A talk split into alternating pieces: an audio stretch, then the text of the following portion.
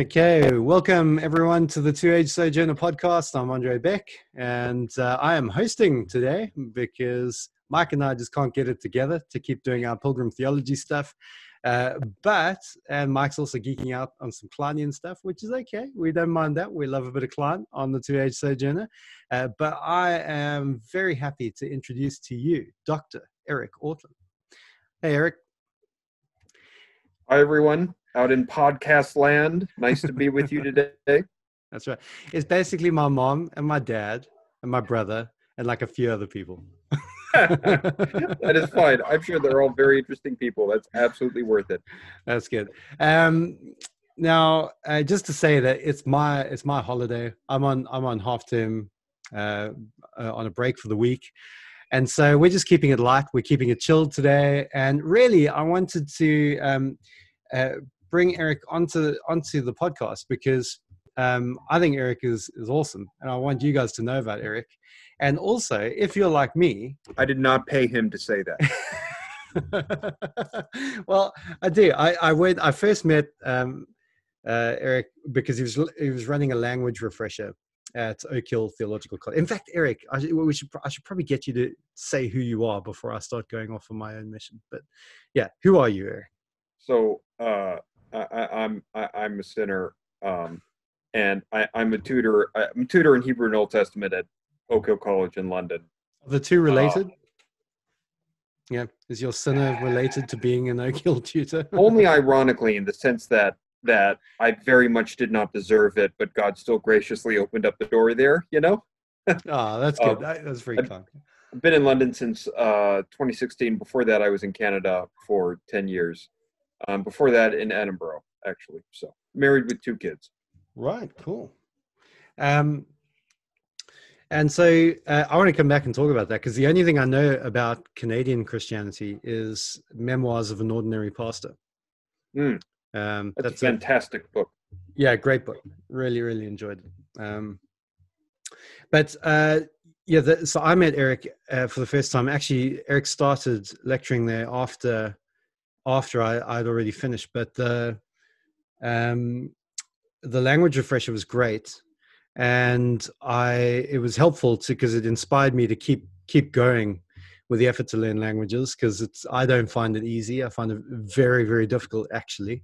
But um, but I uh, I want to keep going with it, and that was really inspirational for that. But also, it was just great to read through the Bible together and to talk, you know, to talk through the uh, the scriptures together, and so that was fantastic. Um, and you've got some Hebrew stuff online, don't you? So I do. Um, I start. Uh, Oak students frequently say, when I'm out in ministry full time, how can I keep Hebrew going? And it really does not take very much. Uh, you know, five to 10 minutes a day, and you won't lose any Hebrew. I started a YouTube channel uh, just really briefly, like one to two verses a day, three minute video, just explaining how they work and whatnot, hopefully reflecting on them devotionally. And I also started putting up some video, just short reflection videos, five minutes long. I did a series on Job in the time of pandemic, and I'm doing a series on First Samuel now. Uh, yeah, I've seen that, and they're, they're great. And I basically how I do Hebrew now because all I've I, I, started by trying to go through these. Um, where are they? Can you see them? If I swivel enough, you might be able to see them just there those guys. Um, the introduction, oh, right. the you know the red ones. Yeah, Pratico Van Pelt. Yeah, that's those, one. Those ones are great. Yeah. They are good, you know. And when I was when, when I was at Oak Hill, we were using Kelley, and I just really struggled with Kelley. You know, like it just it the textbook was just so like um aesthetically unfriendly. I just I, I I I learned Hebrew with Kelley, and it is it has some strengths, but it's not user friendly. No, most no. intro Hebrew textbooks give just way too much information. I think. So I, I had to. I thought, and I started out, and I still do try and do that. As I, I go through the textbooks, I just read them through. Um, but actually, I found that you know even that is quite difficult to sustain. Um, yes. so what I basically do is I, I, I watch um, the Daily Dose of Hebrew. I don't know if you've, you've heard of that, and I watch I, your have, yeah. and I watch your your Hebrew things. And um, oh, and also that's that's not entirely true. I have recently started doing one-on-one lectures with with a, a Hebrew professor, uh, a lecturer out in out in, in Liverpool, who's Oh, very sort of, um, patient with me. So Oh, wonderful. That's great. Hebrew, he, he, he- Hebrew. I, I constantly tell people Hebrew is a simpler lang- language than English. So if you can figure out how to speak English, you, you can figure Hebrew out. The problem is Hebrew is so obscure. yeah, Even Gr- Greek is much more complicated than the Hebrew, but there's enough overlap between Hebrew and E- between Greek and English that yeah. helps. Oh yeah, Hebrew, yeah. Hebrew is so obscure. So the way to overcome the obscurity is just through constant repetition. Yeah. And a, as you do, the obscurity will fall away, and you'll start to see that it's actually not very complicated, but Yeah. it is really. yeah, yeah. I mean, the thing, the thing that me. I'm just going to move. I've got my laptop on my lap right now, and the screen keeps jiggling. I'm just going to move so that it doesn't. It's bothering me. I don't want to give anyone whiplash if they're watching. Yeah, we this. I'm just gonna put it get a bit of motion There. sickness. That should help. Okay. Oh, great. Oh, it looks good. You look great. Um, the uh, so how did you get into like okay so because i get that some people just have an affinity for languages Uh, is that you do you have an affinity for languages Um, it, it was. I mean, I did Latin and Greek as an undergrad, and it is sort of the, this. I mean, it's. I don't know. The languages are easy for anyone, but is the kind of thing. It does come to me if I work at them. Uh, I did Latin and Greek and as an undergrad, and majored in philosophy actually, and was without realizing it really rash. I, I came into college a Cartesian rationalist without knowing what a Cartesian rationalist was. okay I can talk more about what that is if if you want me to. Happy it's to. a superficially attractive worldview that actually makes no sense at all and it's really hard to be a christian with that worldview. Um had it smashed to bits in a helpful painful but helpful way went to seminary didn't really know what else i wanted to do. Passed out of first year greek and did second year greek enjoyed it it was helpful. I got it. I mean i wrote my first exegetical paper on colossians 2 and it kind of got it made sense i was taking first year hebrew and it was so weird because it was like one of those Rembrandt paintings where everyone is standing around with turbans on their heads. Everyone, no one is reacting the way I expect. There, there, it's not just the language itself; it's the cultural language that the Old Testament is speaking that is just so different from mine. But the bizarre thing was, throughout first year Hebrew, the more I stuck with the Old Testament, the more I started, the more I got acclimated to the different culture. yeah And the more I Yeah. started to think, oh, that's why Ruth says that, or that's why Abraham says that, and that's what that phrase means. And the more that started to happen, the more I started to read, and I just sort of got deeper and deeper and deeper. And pretty soon I realized I never wanted to get out.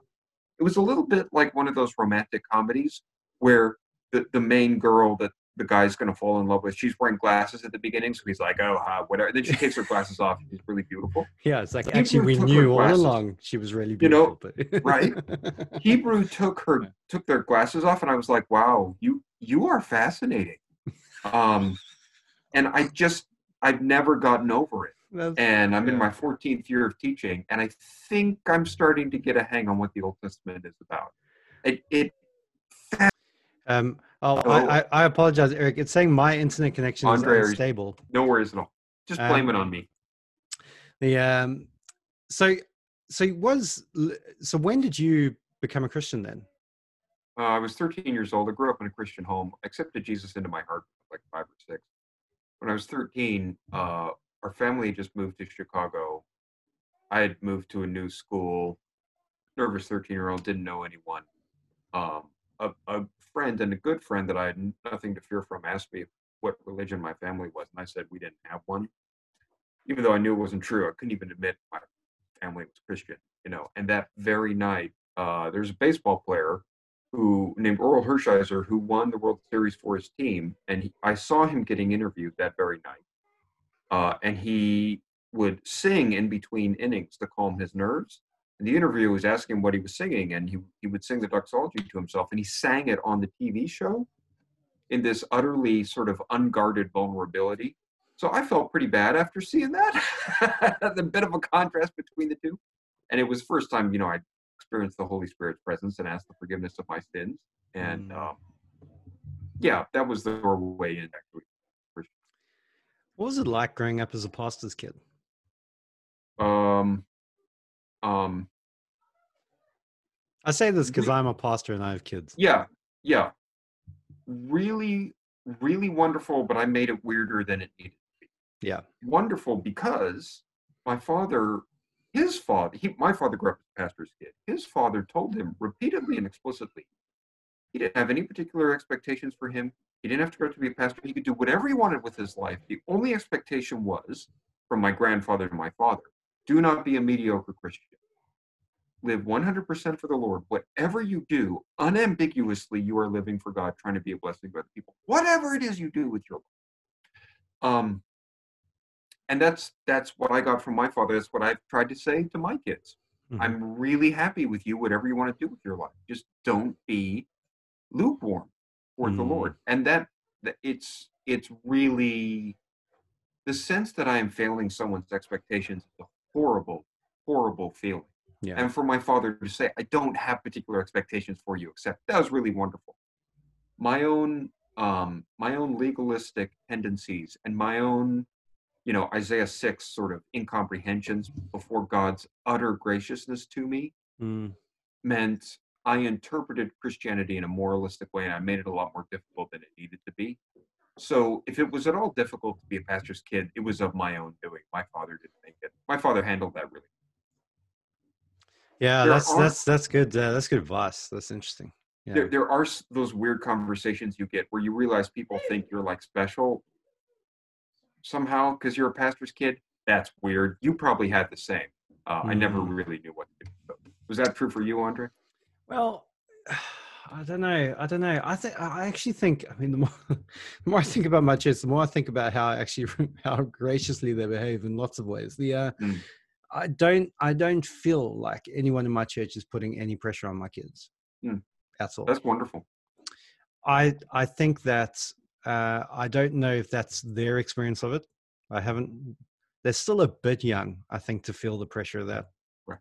My my oldest is starting, maybe starting to come into that age where he'll be more and more uh, self conscious about it. But I think I think on the on the whole, um, not, yeah, not so much. Actually, uh, it's really been. I've really been. Um, because it can happen not only with kids but also with wives pastors wives can Mm. also have a lot of pressure put on them to Mm. to fulfill certain expectations of what a pastor's wife should be and i haven't felt liz hasn't felt that so much um, i'm so glad so yeah but it can be a real problem it can be a real problem i think generally though in the i mean this is a i've never actually been to america but this is just basically what i what i've gleaned from media okay Yeah. is i think that there might be a slightly stronger assumption that's made about pastors kids becoming pastors themselves in the states than there is in the uk Hmm. I don't know. I've, I mean, like I say, that's not grounded in any first-hand experience. That's just that's just me looking at what I see on television and on the internet Right. and saying, I think that may be the case, uh, but I don't know. I mean, I don't know. Uh, like I say, my church has always surprised me in, in lots of ways as to like how graciously they respond to things like this. Um, Lot, lots of good ways right lots of good ways yeah i mean i i i was really like it's a it's a traditional church you know it's a conservative church. And um i was really worried because you know i was we were running all sorts of uh, guest events at the church and and in walked an openly gay couple um you know into into the church. And i was like oh goodness what's you know what, what's gonna happen? And they were just awesome you know the church That's was great. just awesome about it. And i just you know it really t- i i felt bad for not expecting them to behave that way you know you know my, my my my father talks about gospel doctrine and gospel culture yeah how yeah. it's possible to have the right doctrine but the relational atmosphere yeah is very ungracious. And it sounds like your church has both. And that is a powerful, powerful, potent thing. And when Yeah. a church has both, then if it's more conservative, you know, in non essentials, those the, the, those conservative aspects can become really beautiful yeah and dignifying and not um not make you feel constricted and claustrophobic you know Yeah, I, I think so. I think our church had been, to be fair. I mean, I'm I'm sort of late to the show. I've only been there a couple of uh, well, um, six years, but the um, the pastors before me have been doing, particularly the pastor before me, had been Mm. doing a lot of work in in sort of in changing the culture, loosening it Mm. up a bit, you know, making it Mm. more friendly and and so I've just continued along that trajectory. But uh, Mm. yeah, no, I think you're right. I think um, you know you can be kind of nasty traditional, and you can be kind of loving, warm traditional. You know, I I- I- I- Yeah, I think I, I think there's something supernatural that's been happening in your church, Andre. That that's a work of God because left to ourselves, Hmm. we will either go a flaky kind of superficial warmth that has no backbone yeah, and the offense of the cross is just muted or it's just absent, you know? Or we'll have a lot of backbone, but we're we're Pharisees, basically. Yeah. To to have the doctrinal clarity and conviction together with welcoming sinners and tax collectors, right? That's that we just don't do that. No, Hmm. no human being ever stumbles into that on their own. No, That's a no, work no. of God. That's really wonderful. Well, I think you're right, and I think that you know our our church has enjoyed, even under the pastors who were, um, you know, perhaps a little bit more kind of stuffy traditional. Mm. Um, I, the they still enjoyed good expository preaching Mm. and you know faithful prayer ministry there, and so you know I kind of joined the church and thought, you know, this is a church where you genuinely see the fruit of love for each other, and you genuinely see faith in Christ and those are the two primary evidences of the spirit at work in in people. And i thought to mm-hmm. myself goodness me i could do a lot worse here. And like it felt like suddenly i was taking this like this this really precious thing into my hands and thinking oh goodness you know or it'd be so easy to drop it from here. You know what i mean? Wow. like it but eh, Wow. but in some sense it just seems like that's just happened like that would Yeah. you know it was because of the ministry over, over, the, over the years the churches the god's been at work there and so yeah it just felt like that could be so like i was just like oh god please let me let me not mess this up it's going so it's going so well so far you know it would be very easy to trace it back to the point where it started to go downhill you know Oh boy. That's a wonderful attitude to have toward your own church. Yeah, well, yeah, it's terrifying. But anyway, I'm I'm sort of over it now. You know, Yeah. I think um, having a plurality of elders, uh, you know, as we do in our in, in our church, is is a massive relief. I mean, I don't know how some of these Anglican guys that I, you know, because I got good Anglican friends even here, but they just don't have the same kind of team around them. Yeah. That, Wow. that I have, you know, and the shared responsibility where I can say, listen, you know, it's not just me; it's the whole eldership. So Yeah. I have I have certain things that I'm primarily responsible for, like teaching and preaching, but um, but the whole eldership, you know, um, leads, governs, serves the church. So Yeah. um, yeah, I find I found that to be a, a massive kind of relief. Actually, Yeah. that's kind of triggered me onto another thing. You're you're an Anglican. Have you always been an Anglican? No. I'm a late I'm a late comer. Late comer to Anglicanism. And, Now- and Yeah, go on. Sorry. well mo- mostly just for some weird circumstantial reasons. I grew up Presbyterian and doctrine wise I'm like 98% there. I probably couldn't make it as a Presbyterian, but not because of any massive differences in doctrine. Go on. Go on. T- tell us. Tell us. Tell us. Because I used to be Presbyterian too, so this is a useful. Right. Con- you know, the, I don't think the regulative principle is crazy by any means. I just, for reasons good or bad, maybe my reasons aren't good. I just, I don't find myself compelled to take that position. When I read Hooker on bishops, Yeah. and and he will say, yes, the word overseer in the New Testament does not mean what a bishop is today. In the New Mhm. Testament, yes, that didn't start till the second century. But it's not a crazy way to. I mean, it's practical, and it's nice to have a pastor to pastors and so on. Mhm. So that's okay. We can organize a church that way. I just find myself going, yeah, makes sense. That's fine. That that's they- they're just key ecclesiologically. There are things Hooker will say that aren't very Presbyterian that I I jive.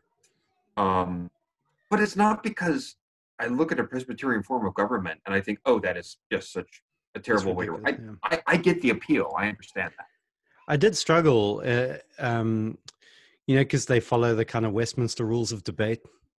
Yeah. Um, so, you know, so you address the moderator, you know, and and everything is so formal like that, and I I really struggled with that. It just seemed so like yeah, oh, it was just not conducive to uh to like the kind of tone of hey brothers let's consider how we may serve the people of god together kind of thing it was just it felt like and, and the presbytery meetings were just insane like this and and i realized that that is you know the problem is always the people not the system itself but i don't think the system helped you know like it just i struggled with it I met Presbyterians who I thought were so godly, joyful men that I thought, man, sign me up. Th- Mm. This I, this is beautiful. I want to be a part of this. But I Yeah. found certain that there's a certain sort of mindset that goes along with conservative English-speaking Presbyterianism, which is not bad. mm. In in God's hands, it can be a beautiful, powerful thing, but it's not really one I have. hmm And there's certain sort of church cultures that accumulate and accrue in Mhm. certain denominations that aren't bad. Hmm. I re I would never. It just seems like Galatianism all over again to say a church can only have one kind of culture. You know what I mean? yeah But yeah, I just found Presbyterian meetings like I I just there's no atmosphere in the room. I just thought, yeah. what am I? Horrible What am I doing here now? it's just really hard to maintain As that an of Anglican, yeah it's especially ironic for me to be casting aspersions upon another denomination. As an Anglican, I mean, are you kidding me? We can't even figure out which direction is up. But just in terms of where I fit, yeah yeah I yeah. just, just, just, just narrowly missed the boat on being. a Okay. Yeah. Yeah. I am. I. I I assume your uh, experience was. I assume your experience was similar, Andre. Yeah. It was. I mean, I look. I. I did um, a two-year apprenticeship at St Helen's Bishopsgate. You know, which is obviously a Church of England church in the UK, and uh, very, very thankful for it. And there, they obviously encouraged all of their apprentices to consider going into Anglican ministry.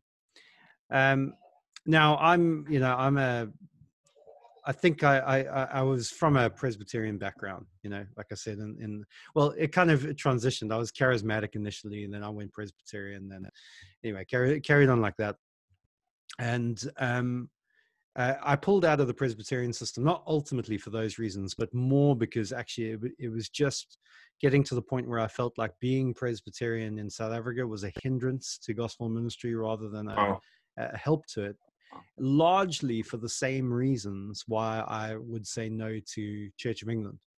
I don't Right. actually object to Anglicanism. I just ob- object to the Anglicanism I see before me. you know? that, it's like that's even even at some level, you know, I find this experience like everywhere everywhere I go. Um, you know, I like even when I consider Catholicism, I find the idea of a magisterium like a wonderful, wonderfully reassuring idea. The problem is that I just couldn't embrace the magisterium that's on offer. That's I think that's that's the problem. But to say that there was somebody out there who could just divinely tell me what to believe, like I just think, hey man, I'm I'm naturally lazy. Like that would be that would, that, that would be a wonderful way to short circuit the agony and the agonizing over like things you know that that you know like working hard on the doctrine of justification when i could just say do you know what he says? You know? And like that would just be a lot simpler to me and i love the idea of that and it's a, i find it very very appealing but i just cannot embrace it. The horrible paradox about Anglicanism is that on paper, it's i mean, if you read the Book of Common Prayer, it's amazing. i love It's it. awesome. I love it yeah And and if you read Hooker and other great and George Whitefield and others, I mean, they're amazing. But you look at what it actually. I mean, more I started to read in Anglican Church history, the Church of England has. I mean, I love the Church of England so much, and I admire it so much. I think it's one of the great churches in Christendom. But it's basically never not been in trouble since it started.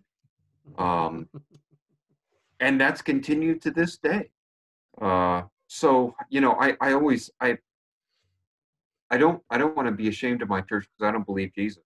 Jesus really loves his bride, even when we're faithless. But I always wince a bit when I say I'm Anglican because I don't want yeah in this weird way I don't quite know how to resolve saying I'm Anglican means I'm opposed to a lot of what's going on in Anglicanism Yeah. right now. yeah and uh, I don't really know how to express that, but that's the weird position I find myself in. but to be honest i feel the same when i use the word evangelical like i So tell me sometimes more about that. wince well i sometimes Tell me more about that. Okay, so well, I mean, And so uh, a while ago, I had the odd experience of being in a room of of clergy. Okay, and the only one in the room I could relate to was the Roman Catholic priest. Yeah. The evangelicals, the Anglicans, the Methodists, they were off the wall crazy. And I don't just mean personality wise. I mean I mean doctrinally, the Anglican described herself as a post-Christian neo-Buddhist. Right. You know? And I'm just thinking Andre, once you become Anglican, you can believe anything. you can believe it. It doesn't matter. It doesn't matter. And actually, if you really believed what Anglicans always believe, that would not be true. But there's just there's a weird incoherence. you can't you can't like sometimes you get you get blocked from going into the system I, i've got you know i've got friends who got battered out of the uh, out of ordination because they act they were actual anglicans That's right. of the- The the the, I, Andre, I don't want to interrupt you. I want to hear more about this from you. But the complication of the human heart and our idolatrous hearts Yeah. means that all the good things God gives us, like denominations and meetings and synods and Presbyterian church culture and so on, all of which could be really beautiful, good, life-giving things, we we find ways to make them uh, destructive things and things that choke the life out of. And it doesn't need to be that way. And then and then we have these bizarre experiences. When I uh, when I was in seminary, I was working as as a security guard, and most of the security guards there were other seminary students. The company went through a shift, let a lot of us go, and they hired other people. I had an easier time relating to the non-Christian security guards than I did the seminary. I found them easier to talk to, even though they weren't Christians. And you think I have more in common with the other Christian seminaries? It's that's the weird paradox of the idolatrous human heart. But I interrupted you. I apologize. Please. no i think that well i think that's it in a nutshell so you know it was that experience that first made me think hang on a second there were other evangelicals in the room Yeah. but actually their whole view of uh, the gospel of ministry of christianity was just if i'm honest it was further away from me in lots of ways than the roman catholic was Yeah. and uh, Yeah. you, know, you have to understand like our church has taken a pretty strong stance we aren't part of churches together because of um, its links with Roman Catholicism as well as liberal Protestantism and the Quakers and everything like that. So it's not just them, but Yeah. um, yeah, we have a strong policy as as all FIEC churches do about we will only have true gospel unity. You know, Yeah. when we agree on the gospel. So. Yeah. Um, we're not going to pretend to have unity when we have don't have any agreement on the gospel and i'm i'm not backtracking from that at all but this really uh, made me realize that hang on a second that that that same hesitancy to go into partnership with a liberal protestant or with a roman catholic also now applies to evangelicals to people who call themselves evangelical. Because of things like the prosperity gospel because a lot of evangelicals see themselves as political agents uh, you know rather than ecclesial agents um, a lot of evangelicals are more concerned with um, or just like so overly pietistic that um, it makes me as a as a kind of confessionalist feel very very uncomfortable. You know Yeah. and you have that thing so i listen to the white horse inn podcast all the time where they will take microphones into evangelicals pastors conferences and ask them basic questions about the gospel and they just have no idea you know? Yeah. we interviewed a guy for a, a youth pa- i mean i could go on and on with illustrations of this. We interviewed someone for a youth pastor position um, and they were all coming from evangelical uh, seminaries not oak hill has to be said but even other uh, you know evangelical seminaries. Their idea of what the gospel was um, was that god thinks you're awesome. That's the gospel. Right. yeah.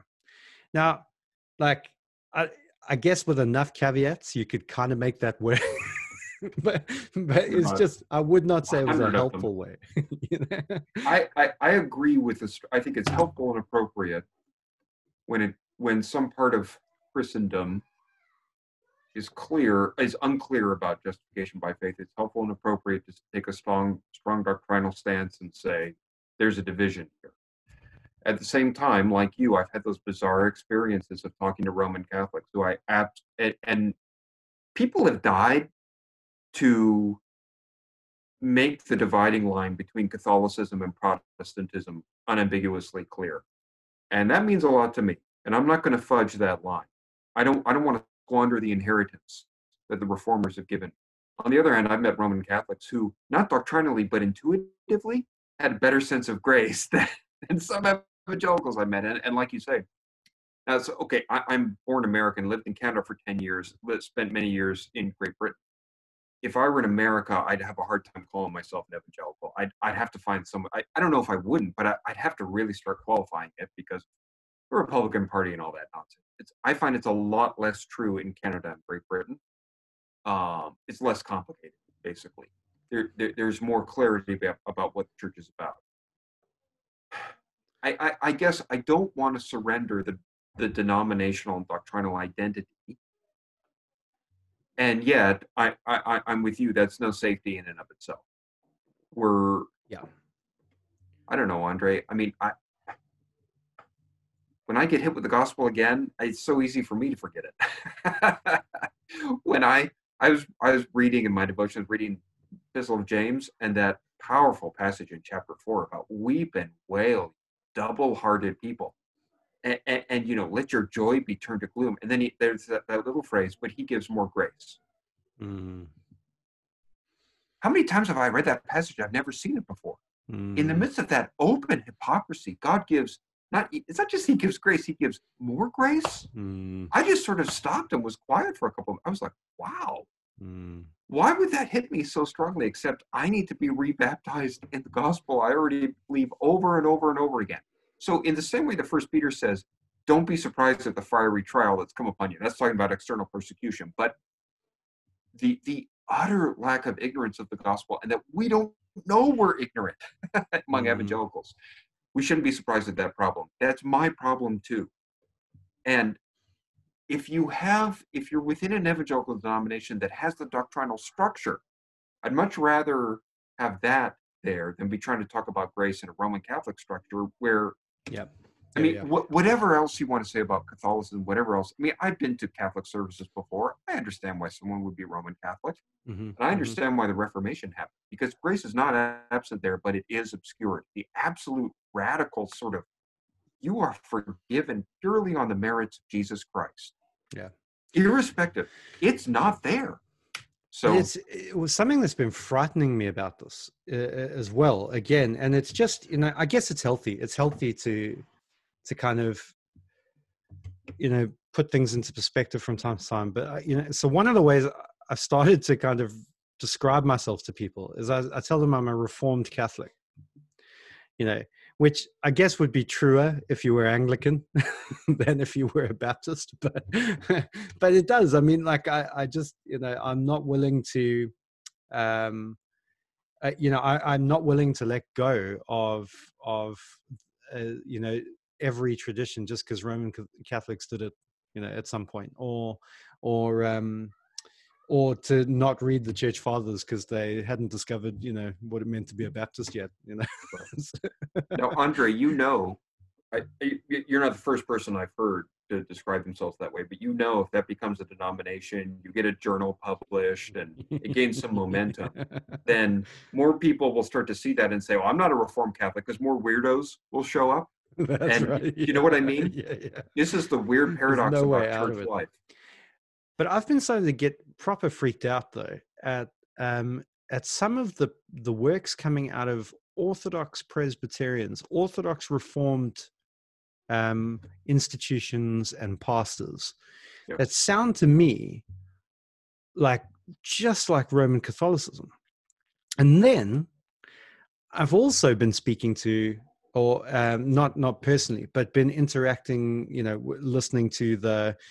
Uh, I did a bit of a deep dive into Catholicism mm. um, over the last couple of years, just because you know the more the, the longer we take this stand on churches together, the more pressure I'm under. And I thought I actually mm. I need to understand the other point of view so that I actually know what I'm talking about, right? So mm. that that's what. Um, and I kind of had an idea, but I'd always read about Roman Catholicism from from Protestants. You know what I mean? Mm. So I wanted to read Roman Catholicism from Roman Catholics. So I've mm. been listening to Roman Catholic apologists, and I've been reading Roman Catholic blogs and listening to Roman Catholic lecture series, and and all this. And I've learned a hang of a lot from it. Uh, but the one thing that has been slightly disorienting is I've also been reading um, guys like Tom Wright, um, who obviously with the new perspective on Paul, there's a, there's a lot of questions that come out of that, and I'm not a huge fan. I think it does basically sound like Roman Catholicism, uh, Mm. but also closer to home from like Westminster, Philadelphia. There've also been guys writing out of those sorts of networks that have really unnerved me with the level of or, or the emphasis they put on works. Um, in fact, it's not just Westminster, but have you ever read Piper on on justification, Um, on on, on final justification? yeah, there may there may be some eccentricities there, possibly. One of the reasons I'm not Roman Catholic yeah, is I, I Andre, may, maybe you don't agree, I don't know, but my sense is my struggle to find a church I'm really comfortable in. My sense is that that the extent to which I try to make my home in the church and not in Jesus Christ yeah, yeah, is I'm going to be unsettled and constantly sort of thrown around on different ways and feel constantly homeless. Yeah, The church is the most bizarre, paradoxical institution you can imagine because without God's constant help and a constant rebaptizing in the gospel, we turn into our opposite. Mm, We turn into the opposite of what we're supposed to be. And and I, I- you know, I, I Andre, I, I, I'm not disagreeing with you, but I, I, I guess I've I've found that if I just think, well, okay, I'll I'll I'll, I'll become Anglican or something like that. yeah, yeah, Similar sorts of problems follow me everywhere. The the church is a kind of eternal present tense where on Sunday morning, Jesus Christ is proclaimed, the Holy Spirit works, God's word is opened, worship happens, fellowship happens, and the miracle happens. And the life of Jesus Christ and the body of Jesus Christ actually happen. And then I sort of lose it. And I need to somehow like, get back to it again. You, you know what I mean? And to whatever extent the institutions can remain subservient to that, they're good yeah, it's just so easy for them to start to exist for their own sake and things just get Yeah. um and there are presbyterian versions of that and baptist versions and roman catholic versions and anglican Yeah. versions and i guess i'm just i'm not willing to surrender on the value of of reform of evangelical identity that comes out of the reformation the great awakening fundamentalist modernist debates. I'm in that stream and i'm in that tradition. I want to read the church fathers too and i have tried to do that. Yeah, and yet that's my heritage and it's a good one but it's no safe it's no refuge in and of itself. And it's so vulnerable. And uh, what's the word for breakable? Fraggable fracturable? It's Sure. just it's so easy for it to turn into its opposite. And it's constantly doing so unless god saves us. I don't know i mean this is where the bible is really helpful. The mm, Bible is one of the great anti religious texts of all time. I wish more atheists would read it. If you want a sustained critique of religion, the Bible is the first place to go. yeah, yeah, If everything we're talking about and the way God's people take the means of grace, whether under the Old Covenant or the New Covenant, and we twist them around and they become blocks to God, we're really good at doing that. Mhm. I'm really good at doing that. And if I get off and found my own- own denomination, I'll just perpetuate the same problem. Yeah same problem exactly and i feel like you know um yeah I, I feel like that has been the problem especially with uh, you know uh, nonconformist evangelicals is just constantly separating and pulling away and pulling away and pulling away Mm. which leads to just like this massive fracturing. But at the same time like you said the real value of any kind of church is actually what happens at a local church on a sunday morning you know? Mm, mm. um, and so, you know, in one sense, actually, I feel like creating denomination denominational structures, though there's always pros and cons. Mm, Yeah, that's not where the value is found. So, being an independent local church um, is is is really the, it's it's what happens at, at the local church level that that mm, brings value and meaning, not what happens at a deno- denominational level. But at the same time, I think the problem with being um, in a kind of independent local church setting is that you do just feel very cut off, and not Mhm. Not it's not like um, you cut off you- you're cut off relationally mm, because I have plenty of other um, you know FIEC buddies and, and whatever. That's not the issue. The Yeah. the issue is that you're cut off from a sense of the family tree. I think, Mm. if that makes sense. Like- Like we, like you know, I think I don't know why what this is. I've always felt like a bit of a nomad, you know, in in some ways, South African living abroad, you know. But even in South Africa, I didn't really feel like I was at home there. So I've, uh, you know, I always felt like like a bit of a nomad. And church wise, I guess I found myself sort of the strong impulse, sort of growing and growing to try and find a kind of identity, you know, a, a place within the Christian family tree and you know kind of the reformed baptist part of the family tree is just you know so far from removed from the original from the original trunks that it's sometimes a bit unsettling you know mm. but then again you if you look at it from the perspective of what's happening at a local church level then there's quite a lot of unity between hmm. you know your evangelical anglican church and your evangelical baptist church but um but i think i think i guess you know sort of bring it full circle, the word evangelical does need to be qualified somehow, you know. So, you know, you could talk about being a liberal evangelical, and that just all I hear then is liberal. you know, yeah. or you could talk about being a reformed evangelical, and what I hear then is reformed. You know, yeah. and I and I think so. Or so ref- you, you, kind or, of wonder what evangelical is adding at this point, and then you and then right. you talk to Lutherans, and they're like, "Yeah, we're evangelical. You're not." And, and I'm like, well, what do you what do you mean by that? Of course we're evangelical. and you're like, well, you know, what does it mean to be evangelical? So I'm like, well, inspiration of the scriptures, you know, and you know, need for personal faith and conversion and, and all that. And he's like, well, that's not what it means to be a, an evangelical. An evangelical is someone who believes the evangel. Yeah. So talk to me about your evangel, and I'll talk to you about being an evangelical. And I'm like, wonderful. And then you look at Lutherans and you think, man, they believe in baptismal regeneration. so like, yeah. what is going on here? You know? Yeah. Yeah. I I um I, I was in a martial arts club and, and stick fighting was part of the curriculum. And I was told w- w- when you're holding your stick, you got to hold it like you're holding a bird hold it too loosely, it's going to fall out of your hand. You grip it, your arm is going to get really tired. You can't do it. You have to hold it loosely, and actually, that's the best way to hold on to it. I'm not willing to. I, I just don't believe people when they say evangelical identity is incoherent or bad in itself. I think the tradition coming out of historic church, Reformation, Great Awakening, fundamentalist modern modernist debate, Billy Graham, and so on. I think that's a coherent tradition but I think I really got to hold it lightly, and it is so easy for it to be corrupted. I think it makes sense. It's it's where I'm at, mm-hmm. and I think it's a beautiful expression of the evangel. I think it's the best one out there. But boy, is it easy to turn into something ugly, and we see that happening in my own country oh, in all kinds of ways. So it just it had needs to be held really lightly. But and you know, but if if I want to start qualifying myself, whatever term I want to use to describe myself, a hundred years from now, people will saying will be saying, "Well, I'm not that." If I want to say I'm a gospel Christian, which I, have heard some Christians I really admire starting use, hundred years from now, they're going to be saying, "I'm not a gospel Christian. I'm this." You know, yeah. It's it's yeah. They're they're just I don't know. I've I've been married to the same woman since 2001. We've lived in like five or six different houses. It keeps changing, but the same. The, the spouse is the same. You know what I mean? That doesn't yeah I sometimes in some church cultures there's an unhelpful intensity in the focus on the institution, the tradition, the theological particulars, all of which are really important.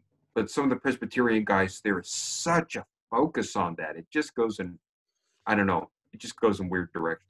No, I agree. And I think, look, I mean, I think the way that you describe evangelicalism, which goes all the way back to the Reformation, I think even that is helpful um, in the sense that not everyone who just defines evangelicalism does that. And really, I think honestly, we have to do that if we're going to talk about evangelicalism. That's its roots, you know. And if you read Luther and Calvin and Hooker, they're very plugged into the church fathers. Yeah, totally, Calvin especially yeah. quotes them all the time. All the time. Yeah. The, the, the Reformation is an attack on late medieval tradition. it's I, would be okay with saying it's not even really attack on Catholicism in the most general sense. Mm-hmm, it's mm-hmm. an attempt to get back to the early church and regain something that the late medieval church lost. Yeah, it's not a rejection of the church. Yeah, uh, the way I read Calvin, that's that's seems to me what he's doing. yeah, yeah. No, I, I agree, hundred percent, and I think that's why I'm. You know, I think we need to we need to trace our, our history all the way back. Yeah. But, but, but you know, Andre, I mean, the thing that attracts me about Anglicanism in, is that deeper sense of rootedness, more of a liturgy that Yep. takes account of the goodness of embodied existence. Mhm. That the fact that God gave me a body is not an accident or a bad thing or impediment to be overcome. It's the sphere in which I exist, you know? Mm. Um, incarnation, incarnate, and and and this sense of I don't know. When I look at Anglican liturgy, it's Protestant. The, the BCP is as Protestant as it can be, but there also, I think, there is this sense of let, let's keep the ancient, let's keep hearing the ancient voices as well, which I find really sort of nourishing. Um, It, it, I, I, that feeling of uh, okay, I'm at home here. Um, but you know, I'm I'm defining Anglicanism now in the best and most ideal sense. Yeah. So the amount of Anglicans who would actually qualify, according to my definition, is very, very small. Well, I mean, yeah, I think that's it. And I, eh, but I, to be honest, you know, like I'm a confessionalist, right? So I, I, I don't believe that every Christian reads the Bible and has the right to make it up. You've got to read the Bible in the light of church history, in the light of systematic theology, which basically means ultimately you either adopt a confession of faith or you create your own one. You know, ultimately that's that's how people will read the Bible. You either read it in the light of a Westminster or a 1689 Baptist confession, or you make up your own confession. And I just can't Every- abide the. e- I can't abide the making your own. Everyone has a systematic theology. Yeah. Everyone does. Even the Christians who say, I don't have a systematic, systematic theology, I just read the Bible. Everyone, it, anytime a Christian says that, I just say, Who is Jesus? And they say, God's Son. And I say, What does it mean for God to have a son? And they say, The eternal unity of the God, in the eternal unity of the divine nature, God generates his own image, being in full nature God, but uh, different only in that there is generator and generate. I mean, they don't get that answer. I'm being funny when I say that. Yeah, and yeah. I say, you're doing systematic theology right now, and that affects how you read Genesis 1 to Revelation 22. So, Yeah, and you got Yeah, that from the Nicene Creed. so, so it's like it's like um yeah, but the problem at the same time, the problem I have is that there are very few confessions of faith that I can agree wholeheartedly to 100%. So I do end up making my own one. You know, like I, I'm not a total subscription subscriptionist. So my my creed of of uh, the creed I'm most aligned with is the 1689 uh, Baptist confession, but it's not by any means my only the only statement of faith I align with. I love the Heidelberg.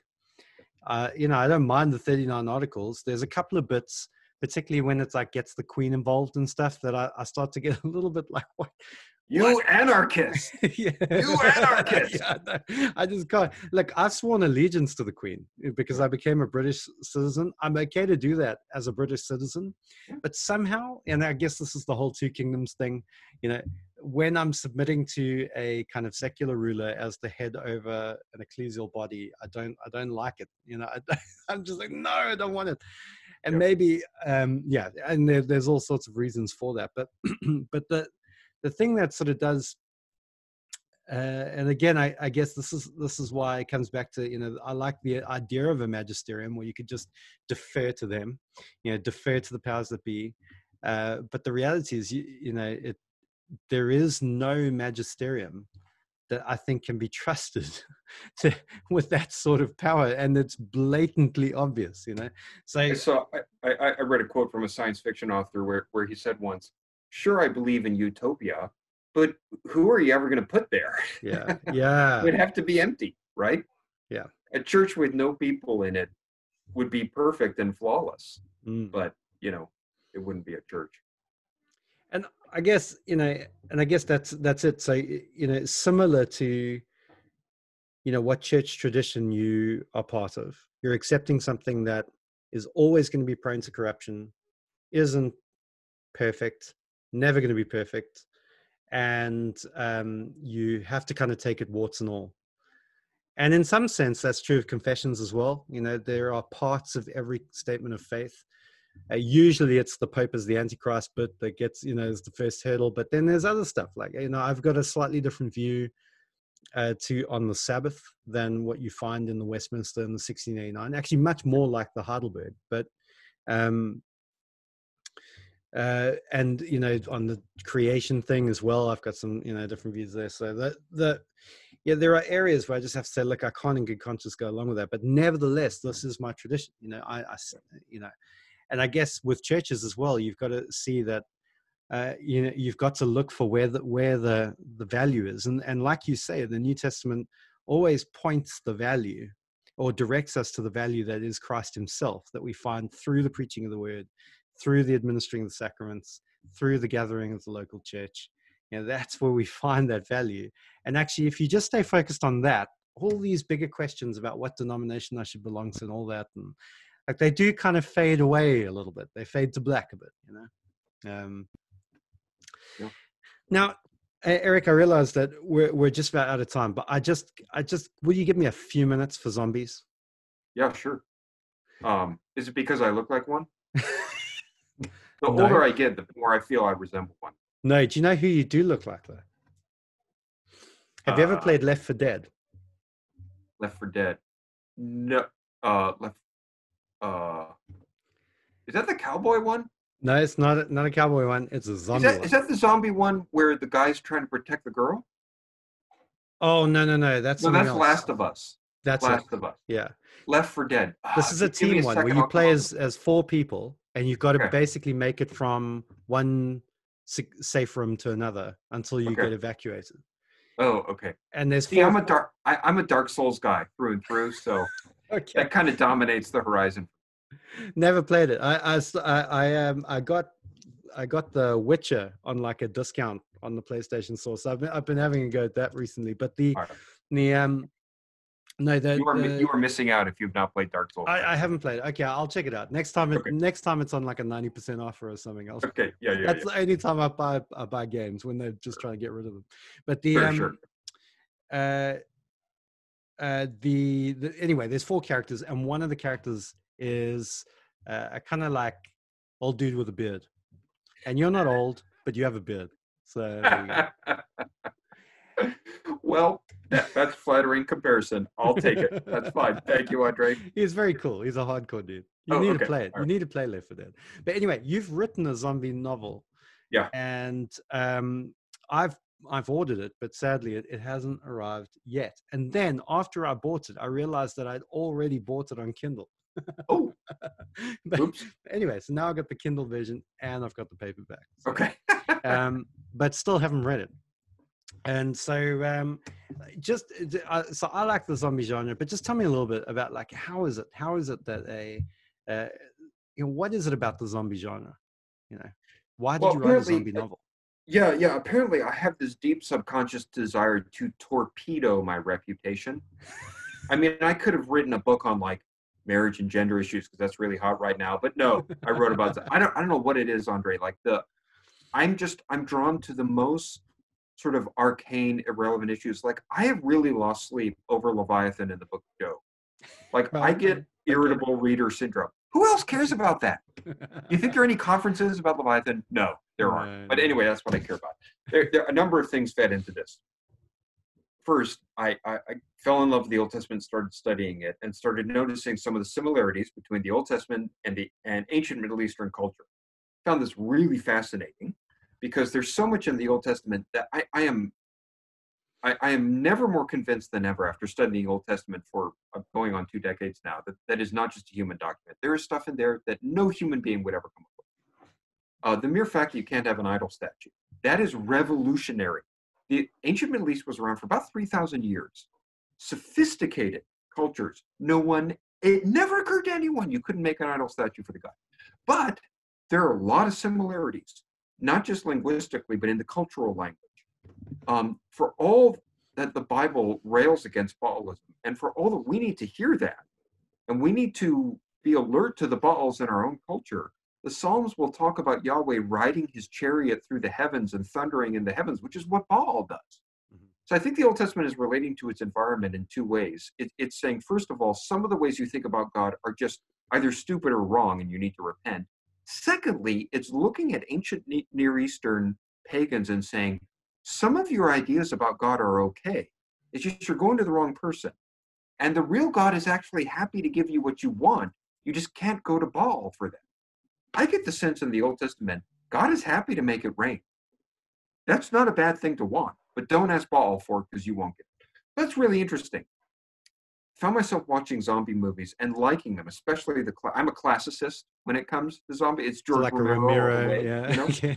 you know? for two reasons. First of all, I Yeah. think there are two impulses in zombie movies. For the, the first is it's an exploration of if society fell apart, how would human beings act? yeah. And in zombie movies, the answer is basically we would behave very badly. Yeah. Theologically, zombie movies have a low anthropology. Take away the constraints of society, and we are animals. yeah. We're sinners, basically. That's very interesting that a non Christian would say. Secondly, frequently in zombie movies, the boundary line between survivor and monster will become increasingly thin and difficult to distinguish. You'll get the survivors acting in increasingly mindless, rapacious, zombie like ways, and the zombies sometimes acting in oddly human ways.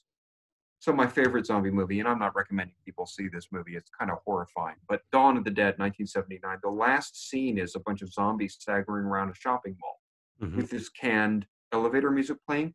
That is brilliant. That we're all zombies in this consumer culture, that's brilliant. That really got me thinking about how Paul says we're dead in our sins Mm, and our transgressions. Yeah. And I I, I read at, at that time a book by a Roman Catholic author actually uh, about the Frankenstein story and other horror uh, mhm, mhm. books and movies.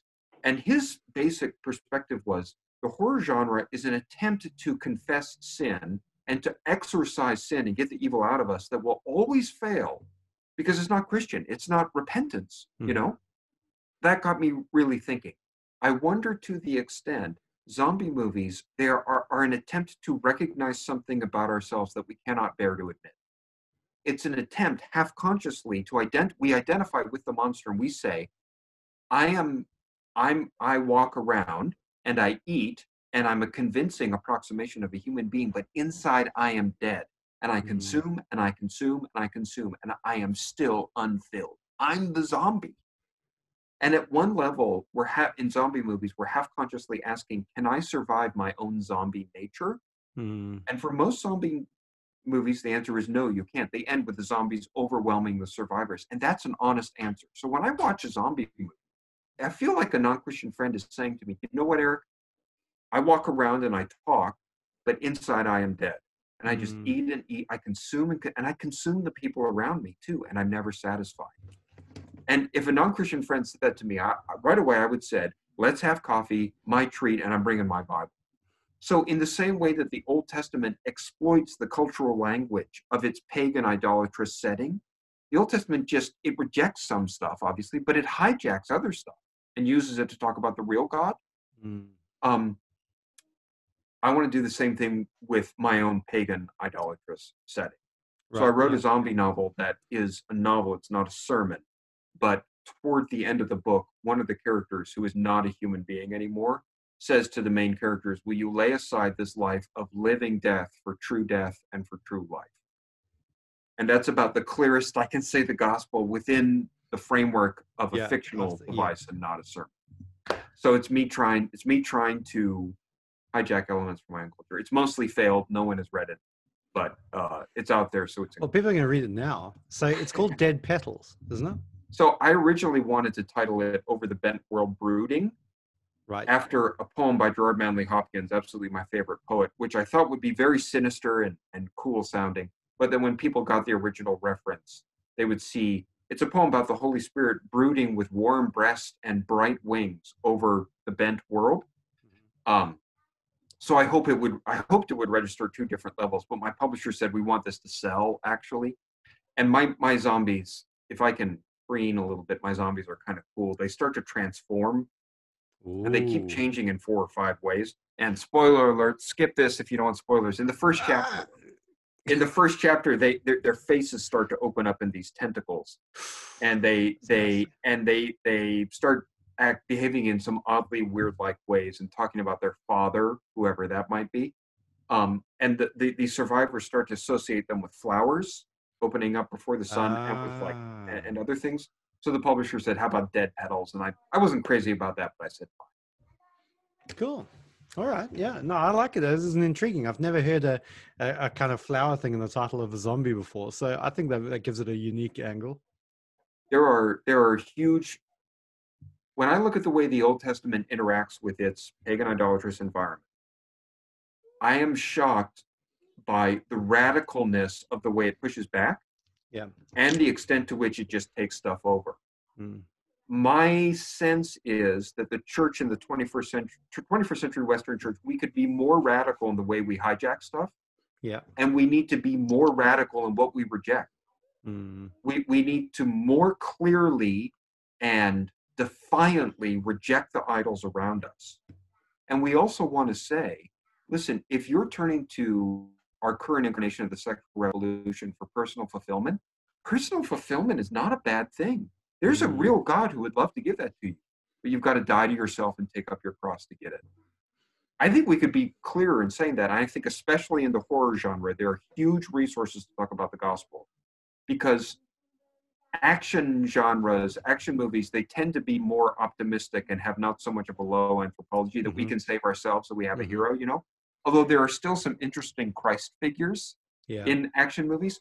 The horror genre is the one, I mean, so much, so many horror movies I just don't watch because they're just disgusting and repulsive. You know, I know that. But it's the one genre most willing to say evil is a real thing. We cannot defeat it on our own. Yeah. And and there are bigger powers out there that are bigger than human beings that we can't resist. And that's that's true. yeah. Even if it's not always understood very well Mm. Even and however much sin there is in the horror genre that's true and that's a great place to start a conversation with a non-christian so for anyone listening if you got friends who like zombies give them the book it may be Yeah, cool. That's great.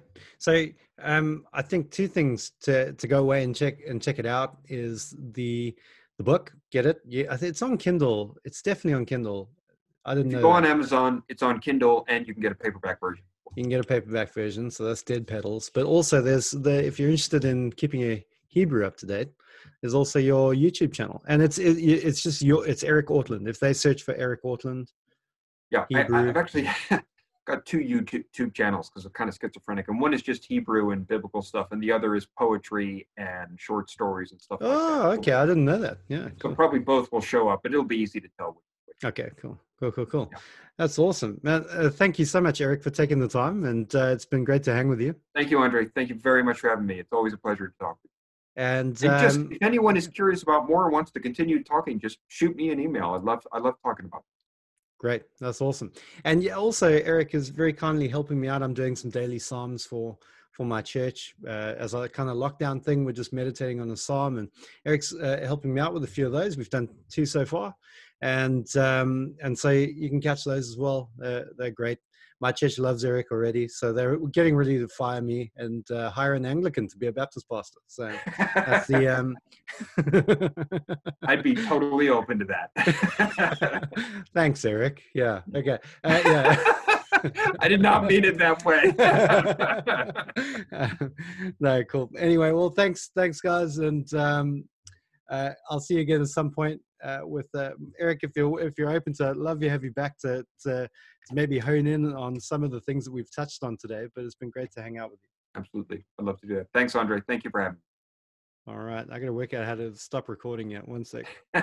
Where's the Where's the stop recording? But oh, there we go. Stop recording. Okay. Right. That's it.